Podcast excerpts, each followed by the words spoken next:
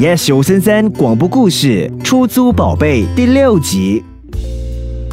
阿昭好不容易有了假期，两人决定一起带珍珠外出购物。艾丽有生以来第一次，两人一起推着婴儿车，在大型的购物中心里并肩而行。平时只会叫累的阿昭，今天也特别有精神，不停的说笑话逗艾丽开心，还在珍珠面前做鬼脸。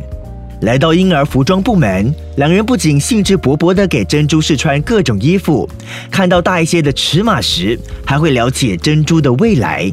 虽然珍珠这个机器婴儿的设定是不会长大的，艾丽开始觉得，或许结婚也不错。结婚生子，平凡地度过每一天。以前的自己从没想过，这也是一种快乐。通过这次的模拟体验。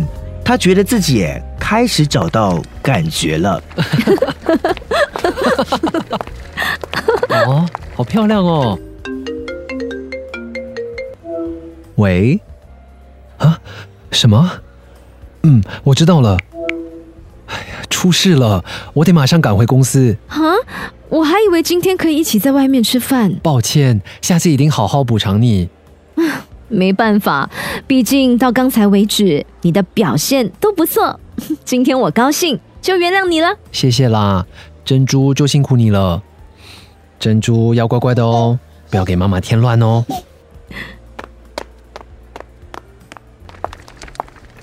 艾丽无奈的独自推着婴儿车到玩具部门，看着琳琅满目的商品，心想：嗯，该给珍珠买什么玩具呢？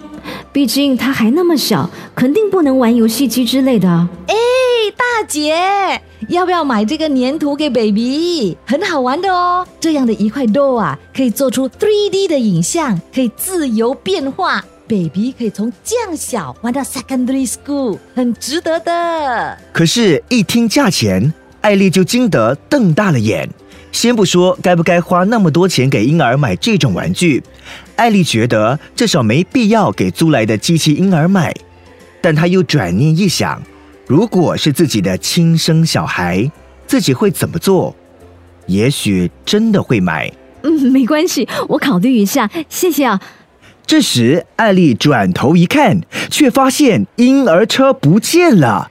艾丽看了看四周，哪儿都看不见珍珠的那辆婴儿车。